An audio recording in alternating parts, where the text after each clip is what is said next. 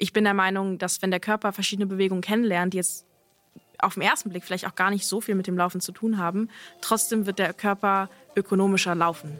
Einfach auch, weil mehr Kraft da ist, weil alles ausgebildet ist und weil der Körper einfach weiß, was zu tun ist.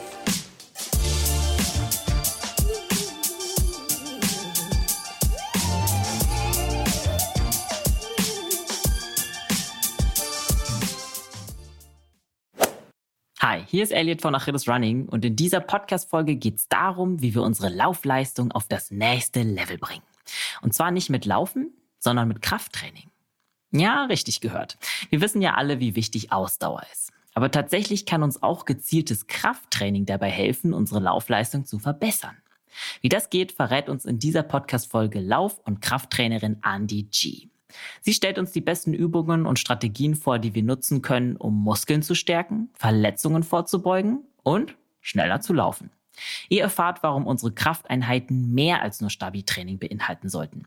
Stichwort Gewichte. Aber lasst euch davon nicht abschrecken. Andi gibt uns ganz konkrete Tipps, wie und welche Gewichte wir sinnvoll ins Training integrieren können.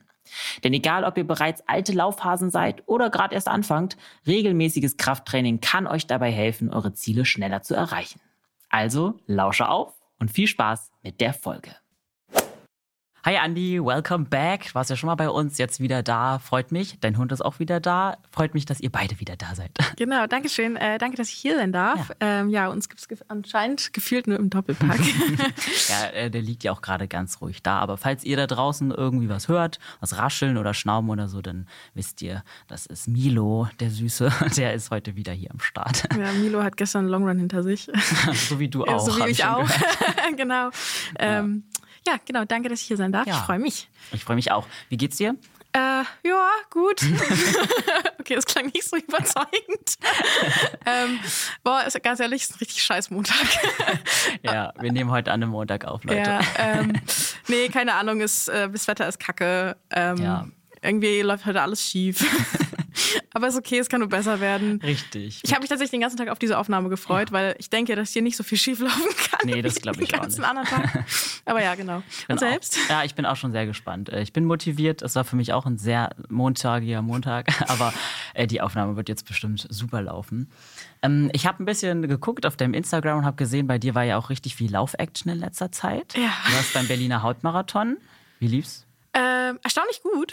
Also ich habe in den ähm, ich war ja davor beim Speed Project. Ja, da, darauf würde ich auch noch äh, zu sprechen ähm, kommen. Okay, Voll also krass. auf jeden Fall, genau, also ich bin den Halbmarathon nicht ausgeruht gelaufen. Mhm. Ähm, Taperwoche war auf jeden Fall auch keine Taperwoche. Mhm. Und dafür war es sehr gut. Also ich wollte eigentlich, ich wollte wirklich einfach nur aus Spaß mitlaufen, weil ich bin den Berliner Halbmarathon tatsächlich noch nie gelaufen, weil cool. ich letztes Jahr Corona hatte, als der war. Ah.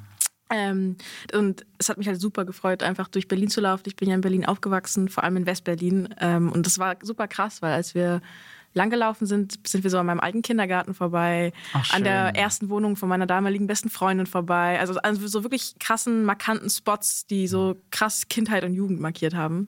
Wo ich halt auch lange nicht mehr war. Krass ja. nostalgisch. Ich war die ganze Zeit so, ha, I know that one. ja. Ähm, nee, aber war cute, also war richtig süß. Ich bin mit Freunden gelaufen. Ähm, wir wollten eigentlich irgendwie so einen 45er-Schnitt anlaufen und dann gucken, was passiert. Ähm, wir hatten aber Rückenwind und oh. ähm, es ging irgendwie ganz gut und haben mit irgendwie 5,20 angefangen und sind dann am Ende auf, weiß ich nicht, die letzten drei Kilometer sind wir nochmal, haben wir ein bisschen angezogen, aber ich glaube, weiß ich nicht, am Ende 5-10er Schnitt oder so. Cool. Auf easy. Es war ja. voll schön, wir haben die ganze Zeit gequatscht. Ja. Ähm, es war ja, sehr nice. Voll schön. Ähm, und erzähl mal von dem Speed Project, weil das ist ja eine voll heftige Sache. Das war ja auch in den USA, ne? Genau. Was war das ähm, genau? Ja, was war das? ähm, also genau, das, das, Speed Project ist ein ähm, Ultralauf quasi, ähm, ein Staffellauf von Los Angeles nach Las Vegas. Mhm. Ähm, sind ungefähr 560 Kilometer oder so.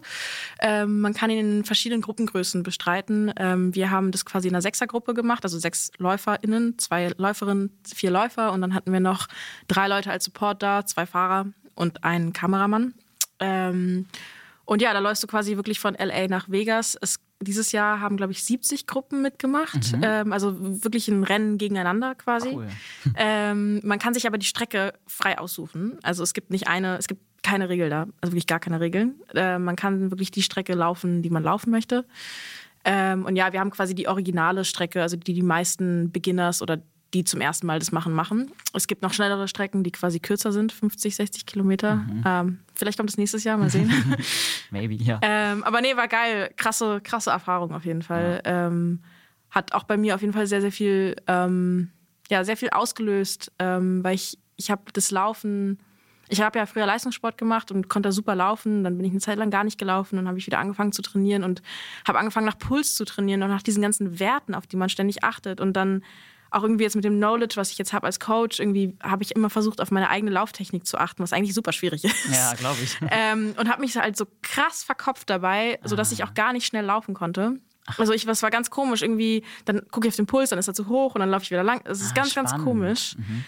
Und dann habe ich beim Speed Project ab so Kilometer 30, also ich habe die ganze Zeit schon gar nicht mehr so auf den Puls geachtet, weil du hast einfach andere Sachen da, einfach krasse Eindrücke. Ich war zum ersten Mal in Amerika, ja, das war irgendwie oh, voll nebensächlich. Und so ab Kilometer 30 habe ich gar nicht mehr daran gedacht und auf einmal hat sich meine gesamte Lauftechnik komplett geändert und ich konnte wieder laufen wie früher und auf einmal auch wieder richtig schnell. Ja, voll der magische Moment. Äh, so ein kranker magischer Moment. Also ja. Also ich hatte auch einen kurzen Nervenzusammenbruch bei Kilometer 55, wow. weil mein Hüftbeuger so zugemacht hat, dass oh. ich meine Beine nicht mehr heben konnte. Ähm, aber nee, so alles in allem wirklich so ein krasser Wendepunkt auf jeden Fall. Also ja. Ich bin immer noch dabei, das ein bisschen zu verarbeiten. Ja, aber, voll schön. Ja, cool. Äh, war richtig krass, ja. Ja, sah auch cool aus, auch auf, ähm, auf Instagram. Ja, natürlich alles, alles for the gram. Ja, wir wollen ja heute ein bisschen über Kraftsport reden. Also es geht genau. gar nicht so viel um Laufen, aber es ist natürlich auch relevant für LäuferInnen. Ähm, ich glaube, die meisten kennen wahrscheinlich Stabis, ne? Mhm. aber darum geht es ja nicht nur. Wir gehen ja mhm. heute tiefer in die Materie, wie wir schon ähm, beim Schreiben ein bisschen angedeutet hatten. Deswegen bin ich gespannt. Ähm, wie ist es bei dir selber? Wie oft machst du Kraftsport? Jetzt gerade komme ich wieder so ein bisschen rein, weil ich habe ähm, in Vorbereitung zum Speed Project, also da sind wir ja, ist jeder, wenn man das gleichmäßig aufteilt, sollte jeder 90 Kilometer laufen. Und da musste ich so ein bisschen mein Laufvolumen steigern, ja. weil ich war leider November und Dezember so wie gefühlt halb Berlin die ganze Zeit krank. Ja, ich und ich habe ähm, faktisch eigentlich im Mitte Januar angefangen für Speed Project im März zu trainieren. Krass. Und dann waren wir so, okay, äh, vielleicht muss ich, und dann habe ich tatsächlich mein Krafttraining runtergeschraubt auf einmal die Woche höchstens mhm. als Maintenance so ein bisschen, so mehr für mein Gewissen, glaube ich, to be honest, ähm, weil ich halt einfach so viel gelaufen bin. Ja. Ähm, und ich wollte halt da auch nicht in eine Überlastung gehen und war so, okay, mein Körper ja. muss das Laufen regenerieren. Und ich hatte halt eine sehr, sehr gute Krafttraining-Basis, ähm, von der ich dann wirklich zehren konnte die ganze Zeit. Mhm. Aber was ich eigentlich jetzt gerade versuche, ist zwei bis dreimal die Woche Krafttraining zu machen, ähm, zwei bis dreimal die Woche zu laufen. Und mhm. ich gehe ja auch noch fechten zweimal die Woche. Ja, da und, bleibt ja gar nicht mehr so viel von der Woche. Äh, ja, ja, ich mache manchmal auch Doppeleinheiten, also ja, zwei Einheiten an, an einem, einem Tag. Tag. Ähm, geht aber auch natürlich erst ab einem bestimmten Trainingsniveau. Ja. Also man muss auch dazu sagen, dass ich mich auch nicht bei jeder Einheit verausgabe, also vor allem auch nicht im Gym. Ähm, das heißt, wenn ich Krafttraining mache, ich trainiere jetzt gerade ungefähr immer so bei 70, 80 Prozent, würde ich sagen. Weil wenn mhm. ich wirklich im Gym alles gebe, dann bin ich halt den ganzen nächsten Tag platt. Und dann muss ich halt die nächste Einheit ausfallen lassen. Verstehe. Mhm. Und deswegen lieber so ein geringeres Wachstum, aber dafür konsistent. Weil ich glaube, das machen viele Leute auch generell, nicht nur beim Krafttraining, sondern generell auch beim Laufen falsch, dass sie die Sessions viel zu krass ballern und dann brauchen die viel zu lange, um zu regenerieren und dann kommt man gar nicht in so eine Regelmäßigkeit. Stimmt, ja. Stimmt. Ähm, also damit ha hadere ich auch manchmal, weil dann bist du im Gym und dann ist es geil und dann hast du Bock und dann danach merkst du so, uff, das war vielleicht ein bisschen viel. Ja, ja. ähm, genau, aber genau, jetzt versuche ich gerade dreimal die Woche zu gehen, ähm, weil ich auch einfach gemerkt habe, dass über die letzten drei Monate, wo ich halt kaum im Gym war, dass ich echt an Kraft verloren habe. Okay, ähm, doch so schnell dann. Ja, ja, ja, drei Monate. Ja, gut. Geht so. Also ich muss sagen, ich glaube, ich habe das perfekt getimt tatsächlich, weil dieser Kraftverlust kam gerade so in der Woche nach dem Rennen, wo ich gemerkt habe, boah, irgendwie ging die Sachen früher mal leichter. Ähm, deswegen, genau, deswegen ist es einfach wieder Zeit, meine Basis aufzubauen. Mhm, okay. Und wie lang ist so eine Einheit meistens bei dir? Ähm, tatsächlich gerade eine Stunde nur. Okay. Ähm, davor waren die Einheiten immer ein bisschen länger. Ähm, aber ich glaube, ich habe jetzt das, so, so, eine Stunde ist so der perfekte Sweet Spot für mich.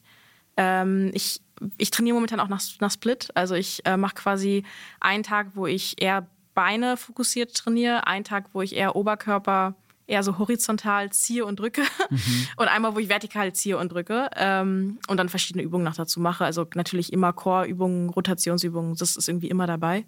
Mhm. Ähm, einfach aus dem Grund, dass wenn ich jeden jedes Mal Ganzkörpertraining machen würde, meine Beine einfach nie regenerieren könnten, weil ich halt auch noch laufe und fechte und das ist doch sehr beinlastig. Ja, auf jeden Fall. Ähm, und da muss, glaube ich, aber einfach jeder und jede für sich gucken, wie der Trainingsplan eigentlich aussieht oder was die Belastungen sind.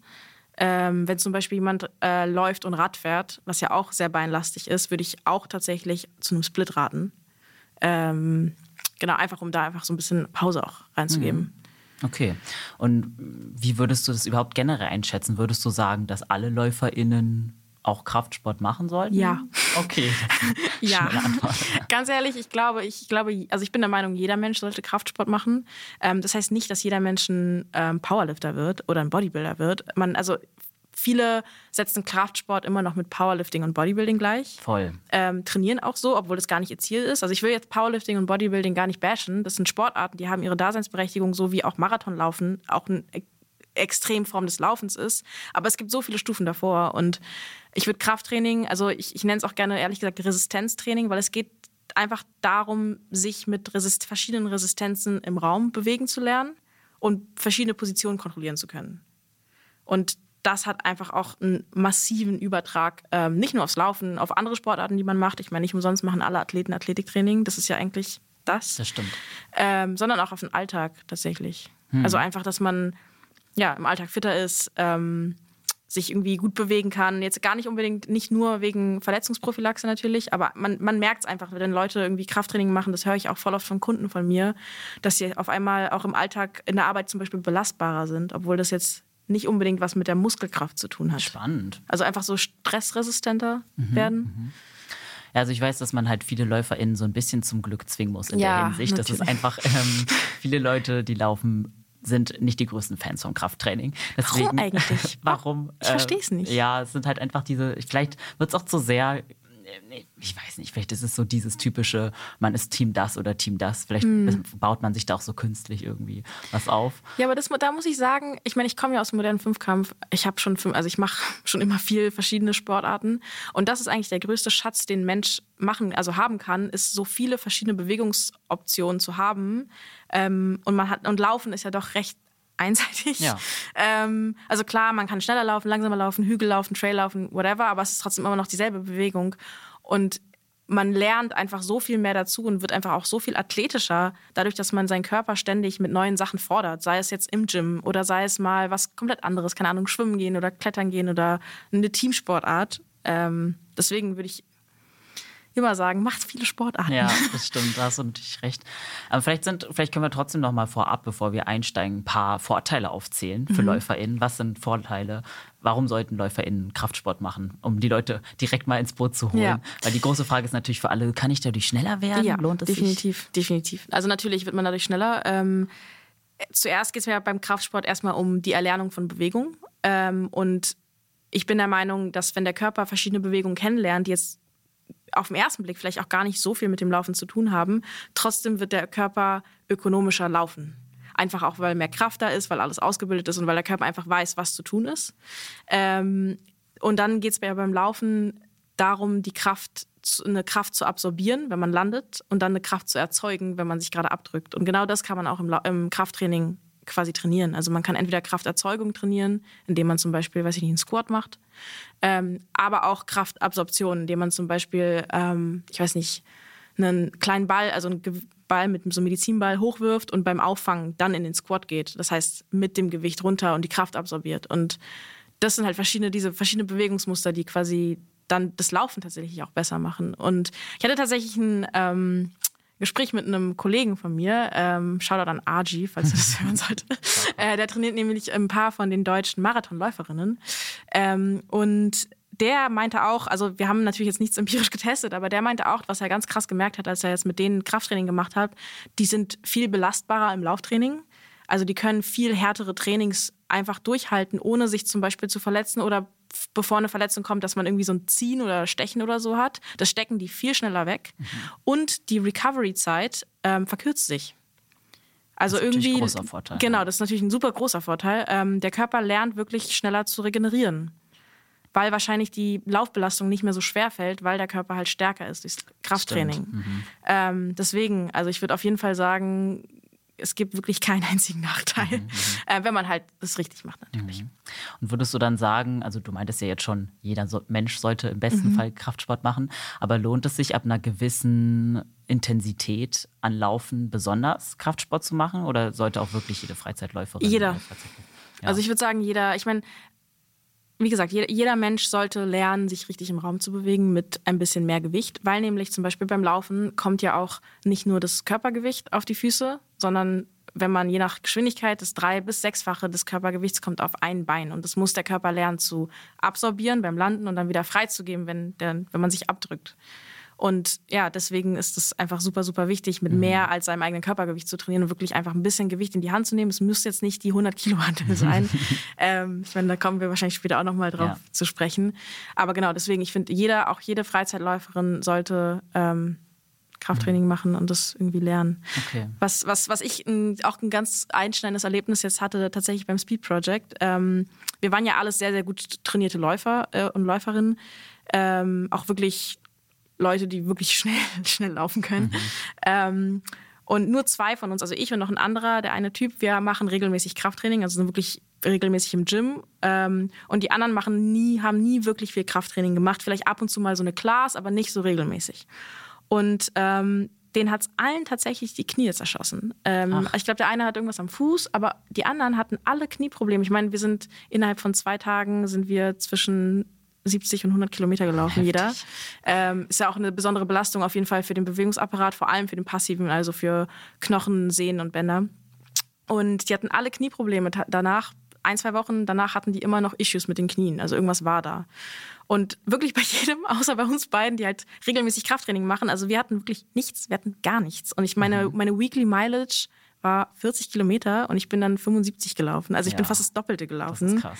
Und mein Körper konnte das einfach wegstecken. Also das einzige Problem, was ich hatte, ist halt, dass mein Hüftbeuger irgendwann dicht gemacht hat. Aber es war wirklich einfach nur muskulär. Und dann habe ich das so mit einer Massagegun und so gelockert und dann ging das auch wieder. Mhm. Mhm. Ähm, aber das hat es mir einfach, also ich weiß jetzt natürlich, dass es irgendwie keine empirische Studie ist, sind zwei Leute.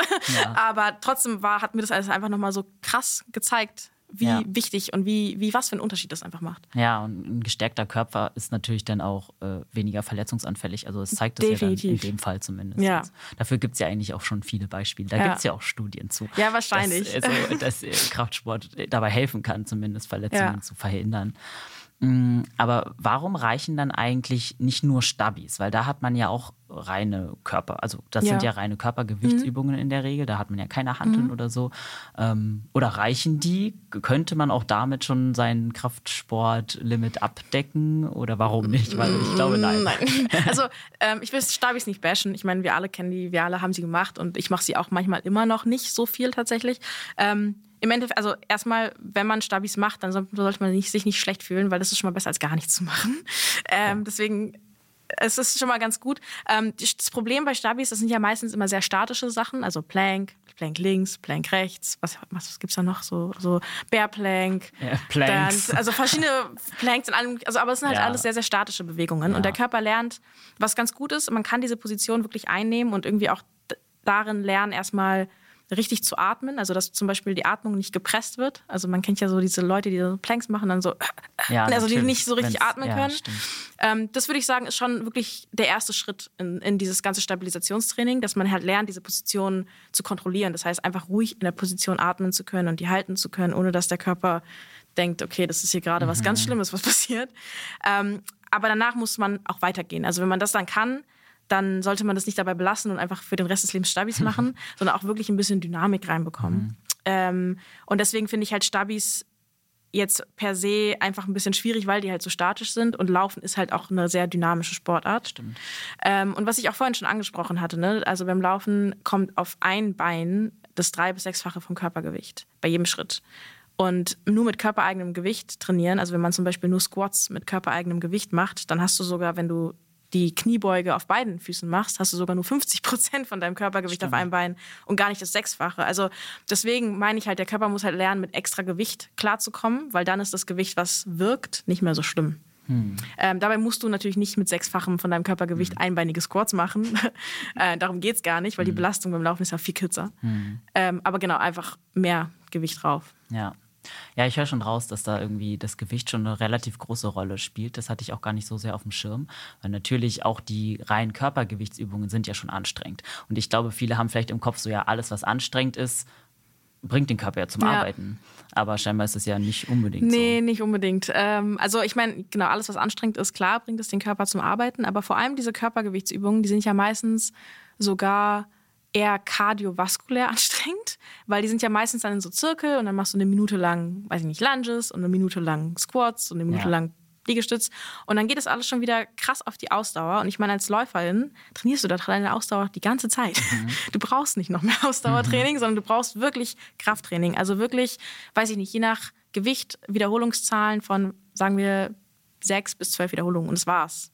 Und dann hast du erstmal eine anderthalb Minuten Pause. Mhm. Damit du wirklich in dieser kurzen Zeit einfach mal viel Gewicht durch den Raum bewegst. Mhm. Ähm, darum geht es, einfach wirklich viel Resistenz durch den Raum bewegen. Mhm. Und das ist halt so ein bisschen das Problem bei diesen körpereigenen Gewichts- ja. Körpereigengewichtsübungen. Genau. Aber würdest du dann sagen, dass HIIT zum Beispiel eigentlich LäuferInnen nichts nützt? Weil das doch auch häufig mm, einfach mit Cardio kombiniert. Ich würde nicht sagen, dass es nichts nützt, weil das ähm, steigert natürlich deine Cardio, auf jeden Fall. Ich meine, das ist ja auch gut. Ähm, ich würde nicht sagen, dass es das optimalste Training ist. Also ich würde, äh, kommt darauf, darauf an, wie du läufst. Wenn du einmal die Woche einen, weiß ich nicht, fünf bis zehn Kilometer Lauf machst und sonst nicht mehr läufst, dann wird dir HIT auf jeden Fall bringen, weil du machst ja deine Intervallläufe nicht. Weil dann ist das quasi deine Intervallsession. Ich meine, man kann Intervallsessions auch schwimmt machen, auf dem Fahrrad machen. Also es egal eigentlich. Dafür sind die super. Aber wenn du schon so ein bisschen fortgeschritten im Laufen bist und sagen wir, du hast eine Intervallsession, eine Temposession, Long Run und Regenerationsläufe, dann würde ich es mir überlegen, ob du dann wirklich noch eine Hit-Session reinbringst, ähm, weil das ist ja auch alles krasse Belastung für den Körper. Also eine Hit-Session ist ja auch super, super Auf anstrengend. Ja. Und dann reden wir wieder von Re Regeneration. Also eigentlich sollte man zwei, maximal drei harte Sessions die Woche machen. Also drei harte Sessions die Woche machen aber auch wirklich eher so Profi-Athleten, ähm, weil der Körper braucht ja auch ein bisschen Zeit zum Recovern. Mhm. Und wenn du dann jeden Tag dem Körper am Montag eine Hit-Session, am Dienstag eine Track-Session, am Mittwoch wieder eine Hit jeden Tag ihm sowas reindrückst, dann, dann erholst du dich halt gar nicht genug. Ja. Richtig. Und die Regeneration ist ja dann natürlich auch noch äh, mega wichtig. Richtig. Vielleicht kommen wir dazu noch ein bisschen später. Mhm. Mm, vielleicht können wir mal so ein bisschen auf die Muskelgruppen eingehen, welche wir überhaupt da ja. beanspruchen beim Laufen und welche wir dann vor allem auch trainieren sollten beim alle. Krafttraining. Direkt alle. alle. Punkt. Ähm, genau, also ich meine, ich, okay, ich gehe erstmal auf die Muskelgruppen an, weil das ist ja eigentlich bei jedem Menschen gleich, fast jedem Menschen ja. gleich, würde ich sagen. Also auf jeden Fall die komplette Beimuskulatur, also angefangen vom Hüftbeuger, der jetzt zum Beispiel mir ein bisschen Probleme gemacht mhm. hat nach Kilometer 60. Ähm, aber dann Quadrizeps, also den gesamten Oberschenkelstrang, eigentlich auch Hamstrings, die Rückseite der Oberschenkel. Ähm, dann die Wadenmuskulatur, davon hast du auch verschiedene, also die vordere, aber auch die hintere, ähm, die Fußmuskulatur natürlich, ja, ähm, die stimmt. arbeitet auch. Dann ganz, ganz wichtig die Po-Muskulatur, ähm, die wird oft vergessen, habe ich das Gefühl. Ja, doch, habe ich auch so ähm, im Kopf. Genau, Po-Muskulatur und dann eigentlich arbeitet der ganze Körper, weil der Rücken hält dich natürlich, der Chor stabilisiert die ganze Geschichte und bringt Rotation rein. Und der Oberkörper arbeitet ja auch mit. Also wenn man läuft, dann schwingt ja im, schwingt im besten Fall, nicht immer. Ja. Aber im besten Fall sollten die Arme ein bisschen schwingen ja. ähm, und der Oberkörper und die Schultern rotieren. Ähm, genau, deswegen würde ich eigentlich, ja, ist schon auf jeden Fall ganz, also schon auf jeden Fall ein Ganzkörpertraining. Unterarme jetzt vielleicht nicht so sehr. Stimmt, ja die Hände sind schon ziemlich draußen. Oder? Ja, ja, wobei es gibt Läufer, die, die laufen sehr verkrampft und dann ist es halt wieder drin. Mit Fäusten, ja. dann ist es wieder drin. Aber nee, genau. Und ähm, welche, soll, welche man trainieren sollte, auf jeden also da, da, müsste ich, da müsste man, glaube ich, wirklich zwischen AnfängerInnen und wirklich ProfiläuferInnen unterscheiden. Ja. Weil wirklich ProfiläuferInnen, die kennen ihren Körper und die kennen auch die Schwachstellen vom Körper, die arbeiten ja auch mit Profi Trainern zusammen und Trainerinnen. Ähm, und die haben natürlich dann vielleicht mal einen Blog, wo die auf bestimmte Verletzungen oder Verletzungsprophylaxe, wo die merken, okay, das und das ist meine Schwachstelle, jetzt arbeite ich hier ein bisschen mehr. Das geht aber mehr so in Richtung Reha und Pre, also Prehab und Rehabilitation. Also Prehabilitation ist halt bevor eine Verletzung passiert. Ja. Ähm, wenn man jetzt aber einfach wirklich eine nicht nur Laufanfängerin, aber wirklich so ein ambitionierter Freizeitläufer ja. ist, dann würde ich auf jeden Fall immer sagen, alles trainieren. Ähm, weil ob du jetzt, weiß ich nicht, dein Soleus zweimal die Woche mehr trainierst oder nicht, das wird keinen Unterschied machen. Mhm. Also das wird keinen Unterschied machen, aber ich glaube, es wird einen sehr großen Unterschied machen, ob dein Körper sich im Ganzen gut bewegen kann. Mhm. Genau, also deswegen würde ich auch zum Beispiel mit allen LäuferInnen, mit denen ich arbeite, ich mache immer Ganzkörpertraining mit. Mhm. Und wie gehst du sowas an? Also kriegen die dann direkt quasi für jede Körper, für jeden Körperbereich eine eigene Übung und das machen die dann hinterwander weg? Oder fängst du mit bestimmten Übungen an? Und dann gibt es mm. an einem anderen Tag, also Splits werden die wahrscheinlich am Anfang noch nicht nee, machen. Nee, also äh, Splits, also kommt drauf an. Ähm, ich habe die meisten Leute, mit denen ich trainiere, die trainieren ein bis zweimal die Woche bei mir und mhm. da macht ein Split nicht wirklich. Also Stimmt. einmal die Woche, was willst du da splitten? Ja. ähm, bei zweimal die Woche macht es obere und untere Körperhälfte. Ja, bei zweimal die Woche geht es schon, aber dann ist auch so, wer kommt wirklich regelmäßig zweimal die Woche zum Krafttraining? Stimmt. Also mhm. das ist immer so Theorie und Realität ist immer ja. so ein bisschen mhm. unterschiedlich. Ähm, ich trainiere tatsächlich gar nicht in Muskelgruppen, ah. ähm, sondern in Bewegungsmuster. Also okay. ich, ich gucke mir jetzt nicht an, ich will jetzt den Hamstring trainieren, sondern ähm, es gibt eigentlich so, Haupt, die Hauptbewegungsmuster ist ein Hinge, also eine Hüftbeuge. Das wäre zum Beispiel ein Deadlift oder ein Hip Thrust. Mhm. Ähm, einbeinige Deadlifts, einbeinige Hip Thrusts und so mhm. weiter. Ähm, oder du hast kniedominante Bewegungen, zum Beispiel eine Kniebeuge oder auch ein Ausfallschritt. Ähm, das wären zum Beispiel kniedominante Bewegungen. Und dann habe ich halt Drücken und Ziehen im Oberkörper, also Push und Pull. Ja. Ähm, und das kannst du in allen Winkeln machen. Also man kann horizontal drücken und ziehen, das heißt, man drückt und zieht nach vorne. Also das sehen jetzt die Leute nicht, ja. aber einfach vor dem Körper weg. Genau. Oder halt vertikal nach oben zum Beispiel. Und dann dazwischen kann man eigentlich in alle Winkel von vorne, also von, wenn vorne 0 Grad ist und oben 90 Grad, kann man halt da quasi alles machen. Mhm. Ähm, genau, und deswegen denke ich, also trainiere ich auch die Leute eher in Bewegungsmuster, weil ich glaube, ähm, dass, die Person, dass alle Leute einfach diese Bewegungsmuster beherrschen müssen. Und da gibt es auf jeden Fall ganz, ganz große Unterschiede. Ein Squat fällt den meisten sehr leicht. Ein Hinge dagegen, also eine Hüftbeuge, fällt sehr, sehr vielen Leuten sehr schwierig. Weil die Leute eine steife Hüfte eher haben, oder warum? Mm, nicht unbedingt eine steife Hüfte, die haben die Bewegung nie gelernt. Also die meisten Leute verbringen halt ihren Tag sitzend. Ne? Ähm, ja. Und dann, also die, die gesamte Rumpfmuskulatur und die Po-Muskulatur wird halt nicht wirklich gebraucht beim Sitzen und die verlernt halt so ein bisschen ihre Funktion. Ähm, deswegen bringe ich halt Leuten eigentlich erstmal wirklich diese Bewegungsmuster bei und was halt fürs Laufen auch super, super wichtig ist, ist halt Rotation im Oberkörper, also Rotation im Brustkorb gesehen zum, äh, zur Hüfte. Weil beim Laufen rotiert man ja auch, ne? Das rechte ja. Bein ist vorne, dann geht, dann rotiert ähm, die linke Schulter nach vorne und so weiter. Also man rotiert quasi entgegengesetzt, also Arme, Beine. Mhm. Und ja, diese Rotation wird ja eigentlich, die wird ja eigentlich in der ähm, Wirbelsäule und um die Wirbelsäule rum äh, generiert und dass Leute einfach auch lernen, diese Rotation zu generieren. Und das ist ganz lustig, weil vor allem Läufer, die sind so schlecht darin.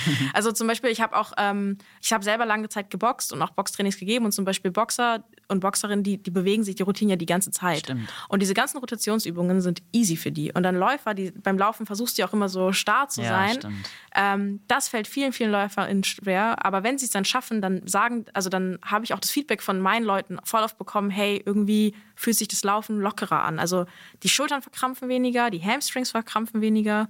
Und ich habe ich hab irgendwie das Gefühl, also das ist wirklich das Feedback, was ich von meinen Leuten bekomme, ist, wenn, wenn die gelernt haben, irgendwie zu rotieren, dass Hamstrings und Schultern lockerer sind. Ich weiß nicht warum. Mhm.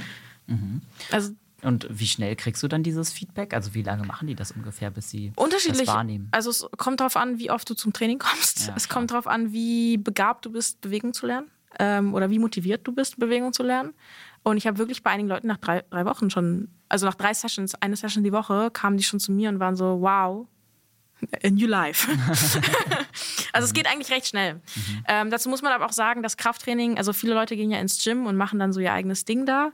Und ich würde wirklich jedem und jeder empfehlen, sich einen Coach zu suchen, weil du gehst ja auch nicht, ich weiß nicht, du gehst ja auch nicht Tennis spielen oder auf einen Reiterhof und setzt dich einfach aufs Pferd, mhm. sondern du nimmst, dir, nimmst eine Reitstunde. Mhm. Und das ist ja, also ich verstehe nicht, warum, äh, es gibt halt dieses Selbstverständnis beim Krafttraining nicht. Ähm, und ob es jetzt irgendwie ein Personal Trainer ist oder man in eine Gruppe geht oder sich irgendwie im Gym seines Vertrauens einen Trainer sucht, ähm, das kann ja irgendwie jede, jeder für sich entscheiden. Aber ich bin der Meinung, dass man wirklich diese Basisgrundübungen einmal beigebracht bekommen sollte. Also du plädierst dann schon darauf, dass die Leute in die Gym irgendwie mal gehen, dass sie nicht alles nur mit Homeworkout zum Beispiel zu Hause ja. machen. Einfach weil man dann die Übung mal richtig beigebracht bekommen hat und nicht nur sieht auf dem Bildschirm. Genau, also ja, also im Gym ähm, ist jetzt nicht so, dass man in jedem Gym die Übung einfach so ja, beigebracht bekommt. Ne? Es wo, kommt drauf an, wo man ist. ähm, ich, ich plädiere generell keine Ahnung, ich persönlich trainiere sehr unglaublich ungern zu Hause, ähm, weil ich kann das nicht. Das ist mein Sofa, mein Bett, mein Kühlschrank. Es ist so gar nicht der Vibe zum Trainieren. ähm, und ich finde, das hat psychisch eine ganz, ganz große Komponente, wenn du ins Gym gehst. Weil dann bist du da eine Stunde oder anderthalb whatever. Und dann gehst du wieder nach Hause und dann hast du so, so eine Trennung, so eine räumliche. Mhm.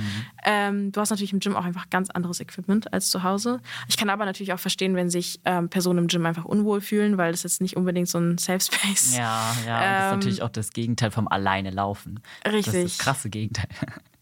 Richtig, vor allem ab 16.30 Uhr. Geht nicht um 16.30 Uhr ins Gym. ähm, ja. Nee, also ich würde auf jeden Fall planen, irgendwo hinzugehen.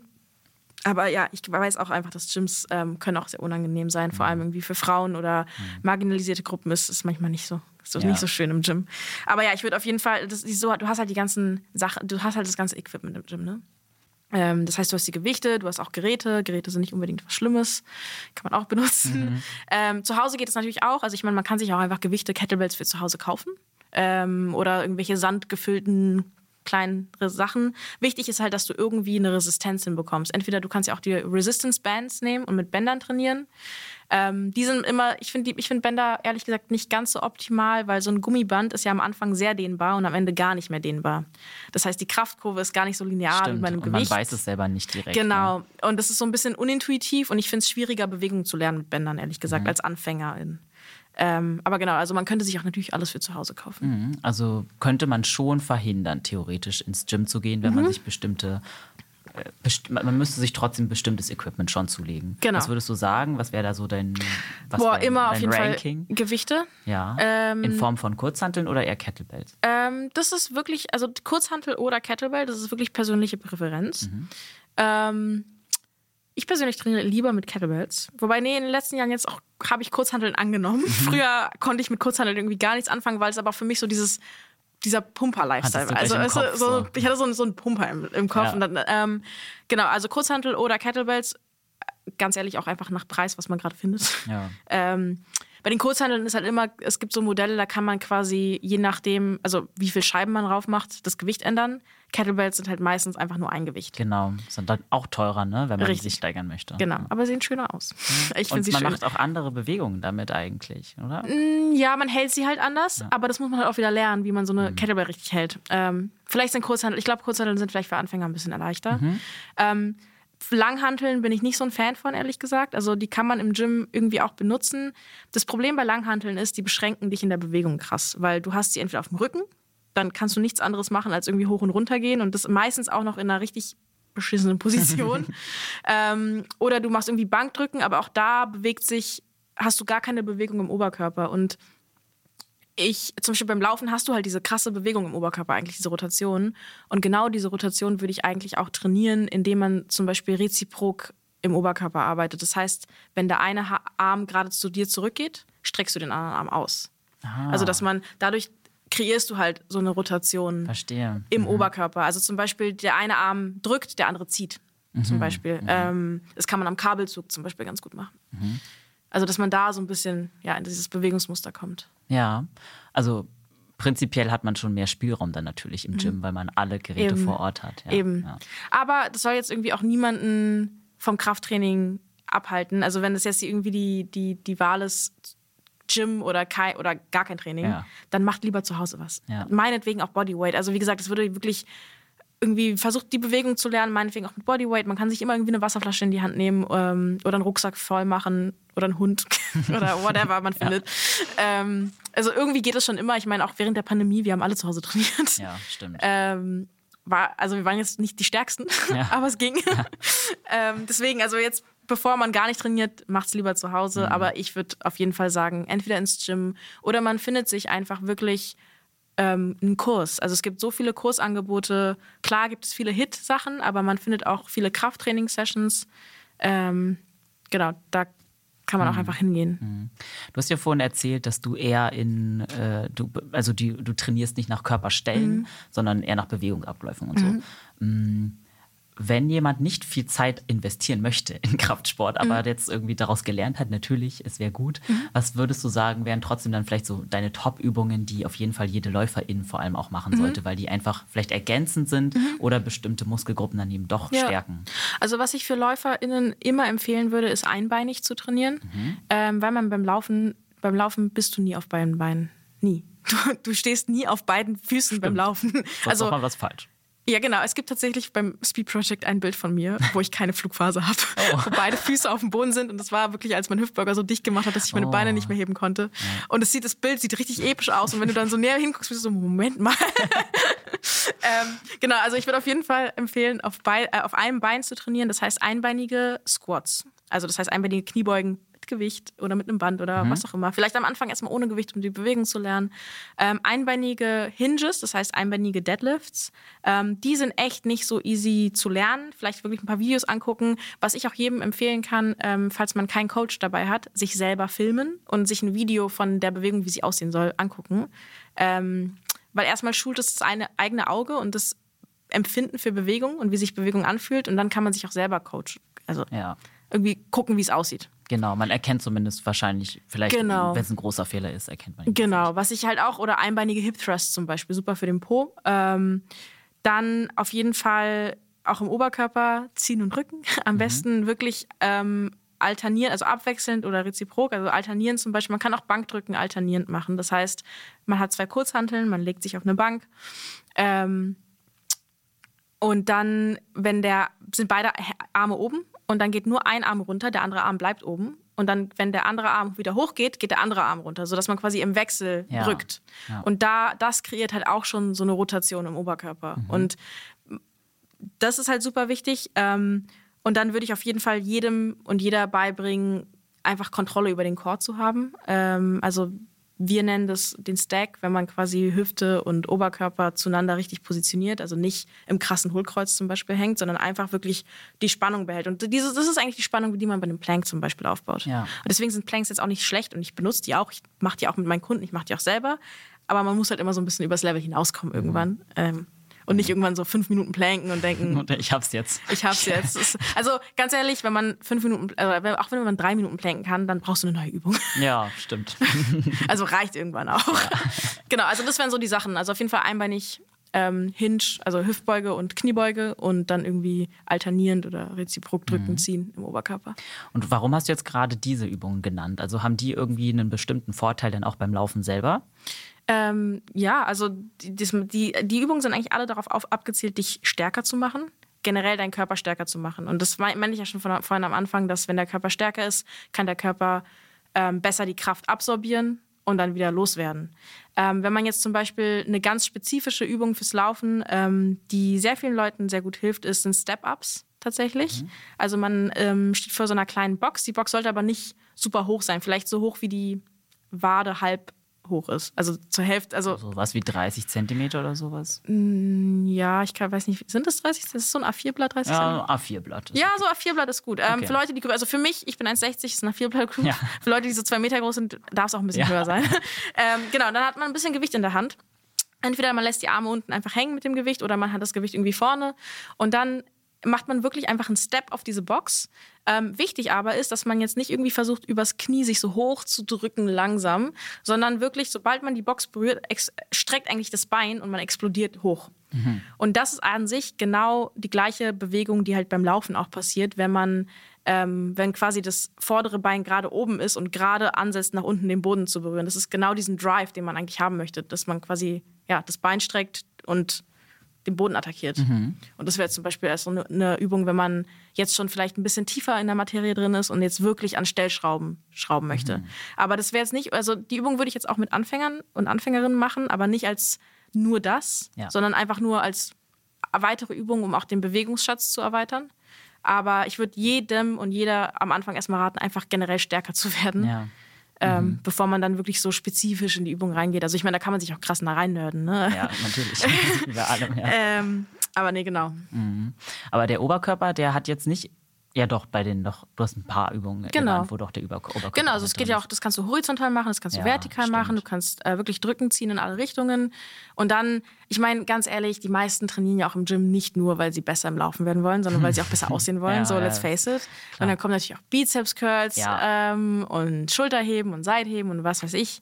Ähm, und ich finde das auch voll okay, ehrlich gesagt. Also ich will jetzt nicht sagen, oh, du, du läufst, dann mach das nicht. Also ganz ehrlich, ich mach das ähm, ein Freund von mir, der trainiert wie der krasseste Pumper und ist trotzdem ein krank schneller Läufer. Also der mhm. läuft, weiß ich nicht, unter 3,30, easy. Krass. Und deswegen ist, äh, würde ich jetzt nicht unbedingt sagen, ja, wenn du viel Kraftsport machst, machst dich, macht dich so langsam. Also ja, glaub, das ist ja immer die große Frage, ab wann macht es einen langsamer? Wie viel Gewicht muss man sich antrainieren, dass man quasi ja. langsamer wird beim Laufen? Ich glaube, das macht dich langsamer ab dem Moment, wo du auf, wo du anfängst, Bewegungseinschränkungen zu haben. Ah, also ah, ja. man sieht ja diese ganzen Pumper, ne, die, die, also wenn es richtig extrem wird, kann man, wird es schwierig, sich den Po abzuwischen. Mhm. Oder die telefonieren schon so mit der anderen, mit dem anderen Arm, weil der Bizeps zu das groß ist. Krass, ja. Ähm, aber ganz ehrlich, diese Leute, also so Bodybuilder, die tun verdammt viel, um so auszusehen. So ja. siehst du nicht aus Versehen aus, wenn du zweimal die Woche ins nee. Gym gehst. Und jeder, der zwei bis dreimal die Woche ins Gym geht, der muss keine Angst haben, irgendwie sich seine Laufform kaputt zu machen. Ja. Ähm, weil also das ist ein Knochenjob. Du musst richtig krass essen, beziehungsweise nicht essen, beziehungsweise bestimmte ja. Sachen essen. Ähm, das ist nicht lecker auch. Mhm. So vor, so, also Bodybuilder, bevor die irgendwie ihre Show haben, die essen dann gar nichts und trinken nichts und dehydrieren komplett. Ja, also man sieht nicht aus Versehen so aus. Ja. auch wie viele das glauben, das ja. ist harte Arbeit und das passiert nicht. Wenn du zwei, Wochen, zwei Tage die Woche ins Gym gehst, ja. ähm, wirst du nicht zum Bodybuilder, mhm. deswegen just go for it. Ich glaube, auch da können wir den Leuten auf jeden Fall mal die Angst nehmen, sie ja. wirklich äh, am nächsten Tag aufwachen und ja, schön wär's, ganz ehrlich, schön wär's, aber not happening. Würdest du dann sagen, es gibt irgendwelche Übungen, die man aber als Läuferin komplett außen vor lassen kann? Also wir haben jetzt nun zum Beispiel ein bisschen über Bizep Curls geredet, mhm. die sind vielleicht nicht super relevant. nee, jemanden, sind die nicht. Mhm. Auf jeden Fall. Also jetzt würde ich, wenn, wenn ich Läuferin wäre oder Anfängerin wäre, ähm, wär, wären jetzt Bizep, Bizep Curls nicht meine Top One Prio mhm. im Gym. Genauso wie Langhantel-Bankdrücken zum Beispiel auch nicht. Mhm.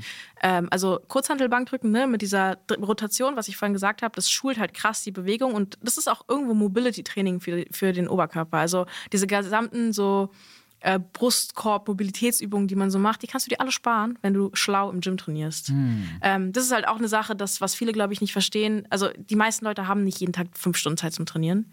Wenn du sie hast, dann go for it, dann mach jede erdenkliche Mobility-Übung meinetwegen. Mhm. Aber die meisten Leute haben wie viel? Ein, zwei Stunden die Woche fürs ja. Gym. Und die Zeit muss man einfach richtig smart nutzen. Ähm, deswegen zum Beispiel jetzt solche Übungen wie Bizeps Curls unnötig. Oder auch wirklich eine Langhantel-Bank drücken auch nicht so nötig, weil du bist komplett rigide, du bist komplett starr in deiner Bewegung. Ähm, du kannst halt viel Gewicht machen. Also ich mache Langhantel Bankdrücken, wenn ich mal sehen will, wie viel kann ich drücken. Das okay. ist so zum das einzige Mal, Progress wenn ich zu checken, genau zum den Progress zu checken oder wenn ich einfach mal Bock drauf ja. habe. Aber es ist, ich, aber ich würde sagen, das passiert so alle drei Monate einmal. Ja. also nicht so meine Übung auf jeden Fall. Ähm, ansonsten weiß nicht, es gibt natürlich auch jedes äh, erdenkliche Gerät für jede Muskelgruppe. Da mhm, würde ich mich. Das ist eine, Menge dabei auf jeden Fall. Genau, da würde ich mich jetzt auch nicht so krass speziell spezifizieren. Es sei denn natürlich, man hat irgendwie eine Verletzung oder irgendwas. Das, dann sieht die ganze Welt schon wieder ganz anders aus. Also Schmerzen und Verletzungen verändern natürlich alles. Aber ja. dann sollte sich auf jeden Fall jeder einen Physiotherapeutin oder eine Therapeutin suchen oder einen Coach oder whatever. Darüber mhm. reden. Also genau, für alle, die es hören, das ist jetzt wirklich für den, die gesunde Läuferin. Ja, ja. ähm, ohne Probleme. Das ist ja auch nochmal ein Unterschied, das stimmt. Ja. Richtig. Also dann geht es ja wirklich dann noch, dann musst du vielleicht wirklich deinen, weiß ich nicht, Hüftbeuger oder so, Leos, ihn, also einzeln trainieren. Mhm, mhm, ähm, genau. Was ich halt zum Beispiel bei Läufern oder Läuferinnen auch immer raten würde, generell so ein bisschen ähm, unter, also die unterschiedlichen Beinmuskeln zu trainieren. Man, das musst du nicht jedes Training alles machen, aber dass man zum Beispiel sagt, hey, die nächsten drei Wochen trainiere ich vielleicht mehr meine Hamstrings als meine Oberschenkel. Also meine hinteren Oberschenkel mehr als die vorderen. Oder ich mache drei Wochen lang zum Beispiel mal ein bisschen mehr Toe, äh, Heel Raises und mache ein bisschen mehr Wadentraining. Das kann man schon so einbauen.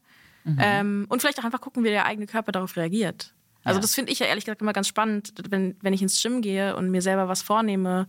Und das mache ich jetzt mal vier bis sechs Wochen lang und gucke dann mal, was passiert. Ja. Auch eine ähm, gute Herangehensweise. Und dann kann man ja auch gucken, hey, vielleicht, okay, die Übungen haben mir gerade gar nichts gebracht. Ich meine, das ist ja auch von Mensch zu Mensch einfach wirklich unterschiedlich. Bei manchen bringen bestimmte Übungen krass was und bei anderen wieder nicht. Hm. Ähm, das hängt einfach ja, davon ab, wie dein Körper ist, wie er kompensiert. Großes hm. Thema. Aber ja. äh, genau, das würde ich auf jeden Fall jedem auch einfach raten, einfach mal ins Gym zu gehen und Sachen auszuprobieren. Hm. Ja. Hm, also ich habe jetzt schon so rausgehört, zwei, dreimal die Woche wäre ein gutes, wäre eine ja, gute Empfehlung. Ja, dreimal ist schon echt viel. Ja, also zweimal, aber zweimal ist gut, ähm, realistisch einmal. Also ganz ehrlich, wenn man es einmal schafft, ist man richtig gut dabei. Ja. Weil es geht nicht darum, einmal die Woche, in einer Woche dreimal zu gehen und dann die nächsten drei Wochen gar nicht, ja. sondern es geht wirklich kontinuierlich zu bleiben. Und auch wenn man kontinuierlich nur einmal die Woche ist, das verändert schon richtig, richtig viel. Also ich hatte super viele LäuferInnen nur einmal die Woche und die kamen, wie gesagt, nach drei, vier Wochen zu mir und waren so, wow, das war voll der, das ist voll der Unterschied, das macht voll viel Sinn und so weiter. Mhm. Aber dann spielt doch bestimmt auch äh, eine große Rolle, was man, also wie viel man in dieser Einheit quetscht, ja. oder? Ist es dann so, dass man, wenn man sich doch entschließt, nur einmal oder man schafft nur mhm. einmal die Woche Krafttraining, ähm, ist dann entscheidend, wie lang man das macht oder wie viel Intensität man auf die, wie, wie schwer die Gewichte sind oder wie viel Intensität die einzelnen mhm. Übungen haben? Oder also die Gewichte sollte man ja generell immer so steigern, dass es wie das, in, also ich würde nicht nie mit super schweren Gewichten an, anfangen. Ähm, was ich immer so bei meinen ganzen Leuten eigentlich mache, ähm, das ist sehr, das ist eine sehr easy Herangehensweise und ich weiß, Leute, die Kraftsport professionell machen, sind so, okay, das ist viel zu leicht. Aber mhm. ich glaube, für LäuferInnen, die einfach nur oder für AnfängerInnen im Kraftsport ist es einfach super, wenn man sagt, hey, ah, mach doch eine Übung so, dass du noch zwei bis drei Wiederholungen im Tank hast. Mhm. Also das ist, das heißt halt Reps in Reserve, also oder RER, e ja. äh, falls man es mal irgendwann liest, RER, e was heißt es? Reps in Reserve, dass man einfach irgendwie eine Übung macht und sagt, okay, jetzt könnte ich noch zwei oder drei saubere. Nicht mit Ach und Krach irgendwie hoch, sondern zwei oder drei saubere, aber die mache ich nicht. Okay. Und dann hast du ein gutes Gewicht. Wenn du ein Gewicht hast, äh, und also ich meine, bei Trainingsplänen steht ja immer eine Wiederholungsanzahl. Zum Beispiel, weiß ich nicht, einbeinige Kniebeugen, acht pro Seite. Wenn du jetzt acht gemacht hast und sagst, boah, ich könnte jetzt noch zehn machen, ist dein Gewicht ein bisschen zu leicht. Okay. Wenn du aber acht mal gemacht hast und den achten schon kaum hochkommst, ist dein Gewicht zu schwer. Mhm. Also wähl das quasi so, dass du theoretisch zehn machen hättest können. Ja, verstehe. Okay. Und äh, danach wird es dann auch gesteigert. Das merkt genau, man ja. genau. Dann merkst du, das merkst du auch selber. Und progressive Steigerung heißt jetzt nicht, dass du jede Woche um drei Kilo steigern sollst. Es wird Wochen geben, da wirst du drei Wochen lang, vier Wochen lang nicht steigern können, weil vielleicht hast du Stress, vielleicht hast du dein Laufpensum erhöht. Also das ist, das musst du dann, muss man natürlich auch immer ganz krass im, in Relation sehen, was man eigentlich sonst noch macht. Also ich finde es auch ehrlich gesagt sehr schwer, Laufen und Krafttraining gleichzeitig zu steigern. Mhm. Ähm, also zu einem gewissen Maße ja, aber zum Beispiel das war der Grund, warum ich Krafttraining komplett auf Eis gelegt habe, jetzt in Vorbereitung vom Speed Project, weil ich musste von 20 Kilometern die Woche irgendwie auf 40, 50 kommen, damit ich das durchhalte. Und dann weiß ich, okay, ich habe hier so eine krasse Progression gerade drin, wo ich auch wirklich immer an der Grenze drin, nicht, ich habe nicht immer an der Schmerzgrenze trainiert, aber ich würde sagen, es war immer so an der Grenze zur Überbelastung. Also nicht ganz, ich habe auch extra Pausen gemacht, aber deswegen halt extra das Krafttraining rausgenommen, damit mein Körper irgendwie eine Chance hat zu regenerieren. Mhm. Ähm, aber wenn man jetzt zum Beispiel gerade in Wettkampfvorbereitung ist, dann würde ich nicht drei Wochen vom oder fünf Wochen vom Wettkampf anfangen, die Gewichte krass zu steigern. Mhm. Also it's not the time. Ja. äh, also genau, ich würde also Gewichte natürlich steigern, so wie es geht, aber auch wenn man sagt, okay, ich habe jetzt irgendwie mal, weiß nicht, ich laufe jetzt mal drei Wochen richtig intensiv, dann passt es auch, wenn du deine Gewichte nicht steigerst. Ist mhm. okay. Und dann hast du vielleicht wieder so, okay, jetzt nehme ich wieder ein bisschen Volumen beim Laufen raus, kann ich ein bisschen mehr ins, ins Krafttraining reingeben. Ja. Also dann wäre ja auch so ein klassisches, äh, also eine gute Zeit, um das Krafttraining zu steigern und sich da irgendwie weiter auszuprobieren, wäre dann ja wahrscheinlich in der Off-Season genau. auch. Ne? Genau, das machen ja auch alle Athleten. Ja. Eigentlich genauso. Genau, Off-Season ist wirklich so Base-Work. Ähm, das hatte ich halt auch wirklich das Glück, dass ich halt diese Basis hatte, dass ich halt drei Monate quasi fast kein Krafttraining ja. machen konnte. Ähm, auf jeden Fall. Also auf jeden Fall Off-Season, wenn es dann in Halbmarathon oder 10K oder Marathonplan geht, dann natürlich weiter Krafttraining machen, aber nur noch als Maintenance. Das heißt, die Gewichte bleiben können konstant bleiben. Die kannst du natürlich ein bisschen steigern, wenn du merkst irgendwann, okay, das ist jetzt zu leicht, steiger das, aber ist kein, es liegt kein Fokus mehr auf Gewichtssteigerung. Und ich würde auch dann das Volumen oder vielleicht nicht mehr dreimal die Woche oder zweimal ja. die Woche gehen, sondern vielleicht wirklich nur noch einmal die Woche machen und einfach, ja, einfach so arbeiten, dass quasi das Laufen unterstützt wird. Mhm, aber auch nicht ganz aufhören. Genau, nee, nee, auf gar keinen Fall ganz aufhören, natürlich nicht. Also bevor man ganz aufhört, dann geht wieder zurück zu Stabis meinetwegen. also wenn man wirklich, ich hatte, ähm, ich hatte jetzt auch in der Vorbereitung ein paar Wochen, wo ich einfach so fertig war, dass ich einfach wirklich keine Gewichte heben konnte.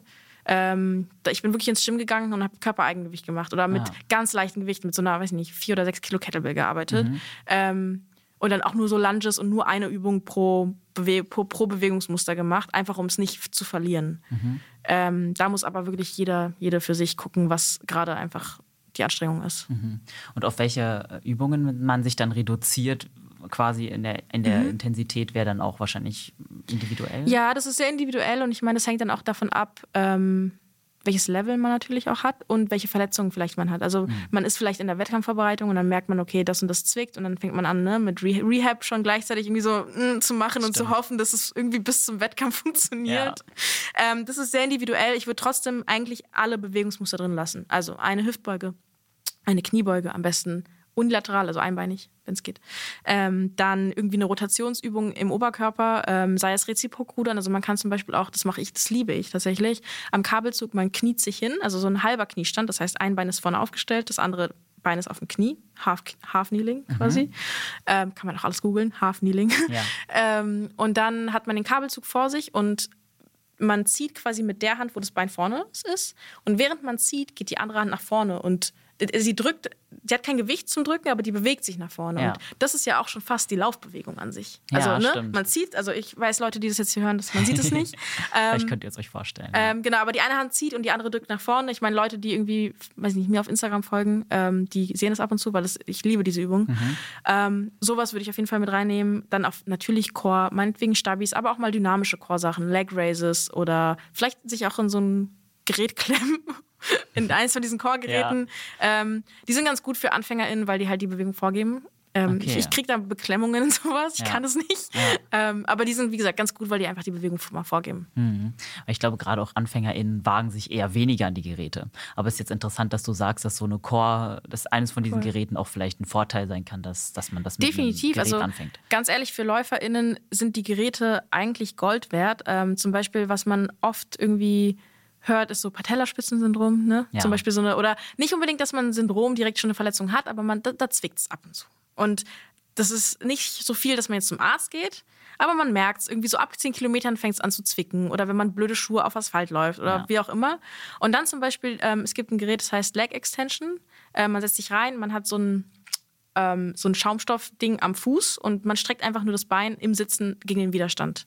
Mhm. Und das baut ja den kompletten Oberschenkelmuskel aus. Und das kann man halt entweder dynamisch machen, also Bein ausstrecken, anziehen, oder isometrisch einfach ausstrecken und Gegengewicht halten für eine halbe Minute oder so. Mhm. Und das ist ja ein Gerät und das, dieses Gerät ist für viele Läufer Gold wert, weil das macht dieses gesamte Patellaspitzensyndrom oft weg. Nicht immer, natürlich, das kann viele verschiedene Ursachen haben, aber das habe ich oft als Feedback gehört. Das habe ich auch an mir selber mitbekommen, als ich das früher hatte. Ich war wirklich zwei Wochen, habe ich irgendwie so Isometrics, also so isometrisches Halten an diesem Gerät gemacht und dann war es weg. Ja, spannend. Das ist dann richtig gut auf jeden Fall. Ja, ja. also ja, Wunder, was Krafttraining ja. machen kann. Krafttraining Surprise. machen kann, ja.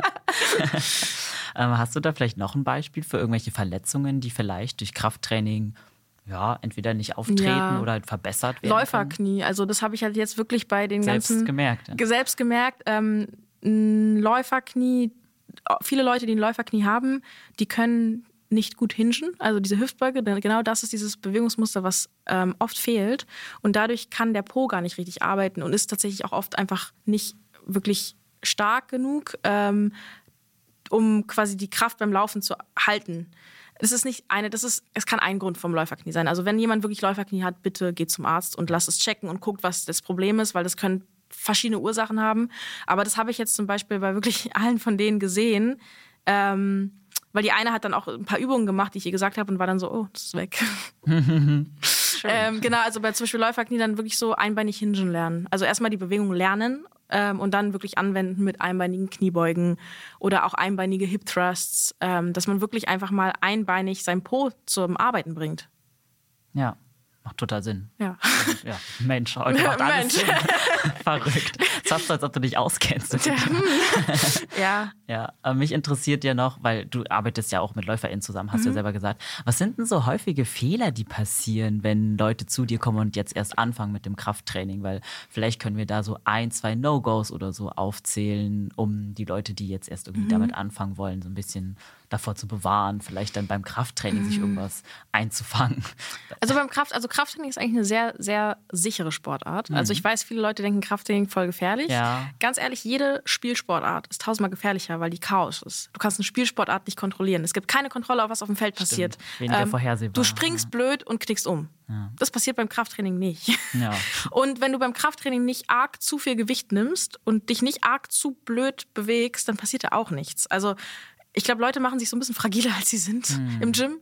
Ähm, weil ich meine, wenn du als Person irgendwie nicht, also klar, wenn du jetzt irgendwie noch nie Krafttraining gemacht hast und dir 50 Kilo auf beide Seiten von der Langhantel lädst und die da hoch, hochhebst, ähm, ja. können sein, dass es nicht so geil ist. Ja. Aber ähm, deswegen such dir einen Coach. Ja. Auf jeden Fall, um einfach mal diese Grundübungen zu lernen. Und ich weiß nicht, ehrlich gesagt, ähm, bei mir passiert halt nichts. Also bei den Leuten, die zu mir kommen, weil ich, ich, coach, ich coach die halt an. Ich lasse sie ja nicht selber machen, das stimmt. sondern ich coach die an. Ähm, was ich halt viel sehe, was ich viel sehe, ähm, ich würde es nicht als No-Go betrachten, weil, nicht sagen, weil dafür können die Leute ja nichts, ja. Ähm, ist, dass sie wirklich keine Kontrolle über ihren, ihre Hüfte haben, über ihr Becken und dass zum Beispiel das Becken krass im Hohlkreuz hängt und mhm. dadurch das Becken, also wenn man im Hohlkreuz zum Beispiel ist, dann ist das Becken ja krass nach unten orientiert und der Oberkörper aber nach oben. Stimmt. Ähm, das heißt, oben weiß gar nicht, was unten passiert und andersrum und auch stabilisieren ist super, super schwierig.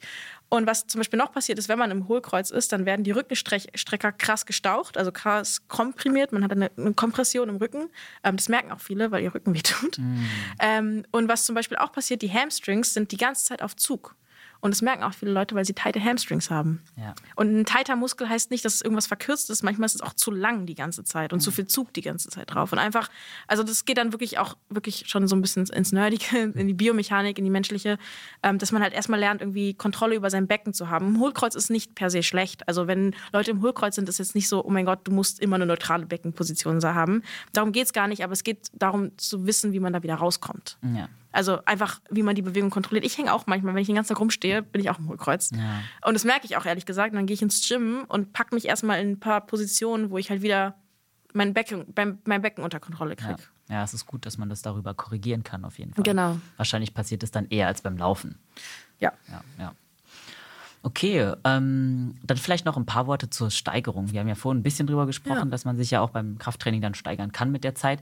Aber wie schnell sollte sowas passieren? Also mhm. gibt es da irgendwie, wie kann man seinen eigenen Progress vielleicht auch messen? Wie, genau, also messen kann man super, indem man einfach jeden, jedes Mal beim Training seine Sachen, seine Gewichte notiert. Mhm und die Wiederholungszahlen. Also so, so gesehen ist Training im Gym sehr messbar. Mhm, also, so wie Laufen, da kann man ja auch mal die Zeiten. Ja ähm, notieren. Wobei beim Laufen hast du ja manchmal Bergauf, Bergab oder Wind, nicht Wind. Das hast du halt also im Gym eigentlich nicht. Ja. Ähm, was ich halt, wie gesagt, empfehlen würde, ist wirklich mit Reps in Reserve zu arbeiten und zu sagen, ich mache jede Übung, die ich mache, so, dass ich noch zwei richtig saubere im Tank halte. Oder drei, zwei, ja. drei. Ähm, und wenn ich merke, was man zum Beispiel, was vielen, vielen Leuten fällt es natürlich auch schwierig, das einzuschätzen. Wie viel kann ich jetzt eigentlich noch? Was ich dann raten würde, mach mal die Übung all out, bis es nicht mehr geht. Okay. Und dann zählst du mal deine Wiederholungen. Und wenn ich, wenn auf dem Plan zum Beispiel steht, achtmal einbeinige Romanian Deadlifts pro Seite und du machst mal all out mit dem Gewicht, mit dem du arbeitest und du landest bei 30, dann wissen wir, das Gewicht ist ein bisschen zu leicht. Ja.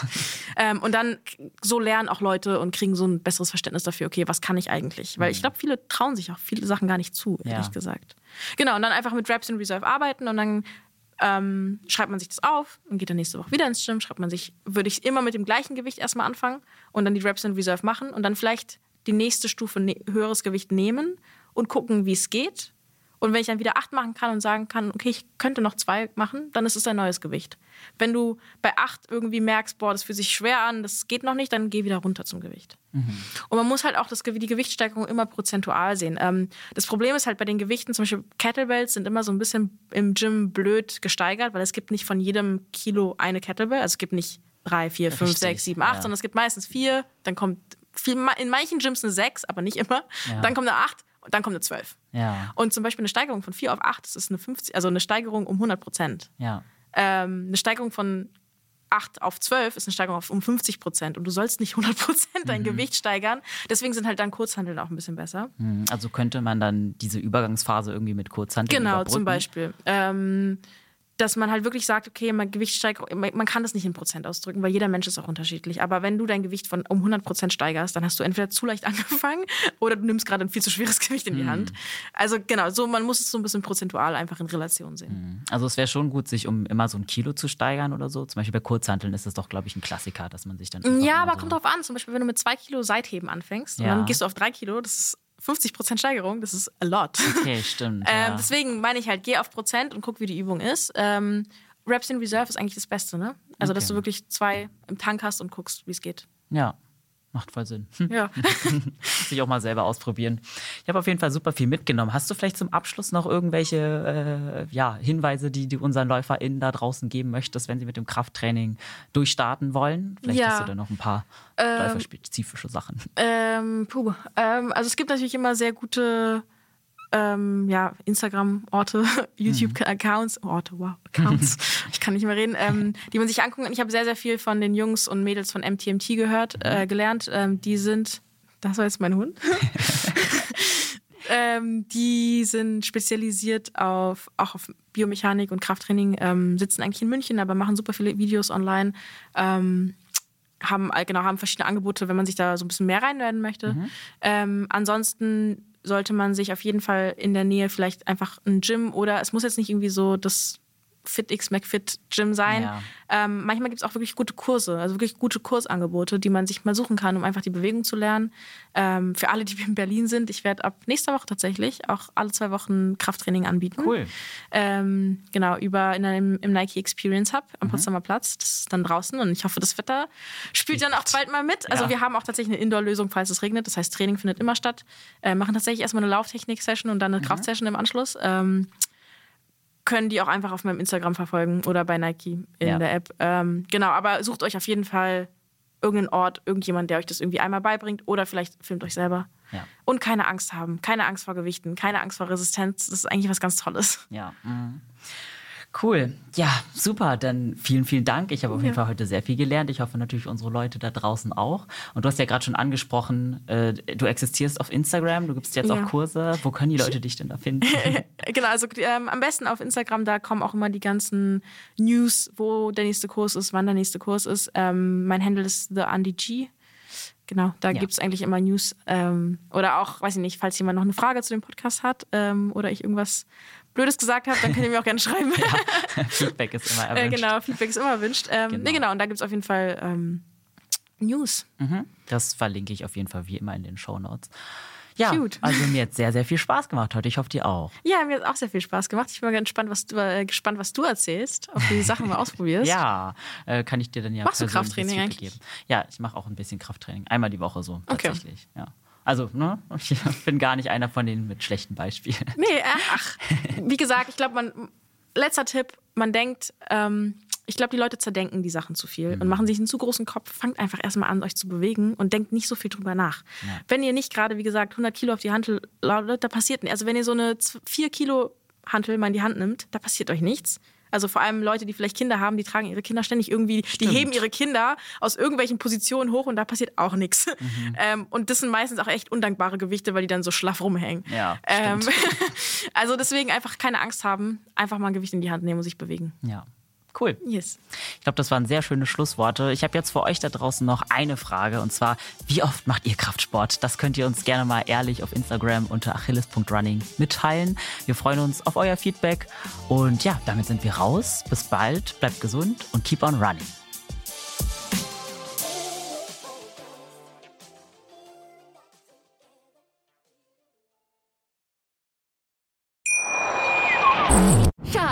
Ich bin neu verliebt. Was? Da drüben. Das ist er. Aber das ist ein Auto. Ja, eben. Mit ihm habe ich alles richtig gemacht. Wunschauto einfach kaufen, verkaufen oder leasen. Bei Autoscout24. Alles richtig gemacht. Wie baut man eine harmonische Beziehung zu seinem Hund auf? Puh, gar nicht so leicht. Und deshalb frage ich nach, wie es anderen Hundeeltern gelingt, beziehungsweise wie die daran arbeiten. Bei Iswas Dog reden wir dann drüber. Alle 14 Tage neu mit mir, Malte Asmus und unserer Expertin für eine harmonische Mensch-Hund-Beziehung, Melanie Lippisch. Iswas Dog mit Malte Asmus. Überall, wo es Podcasts gibt.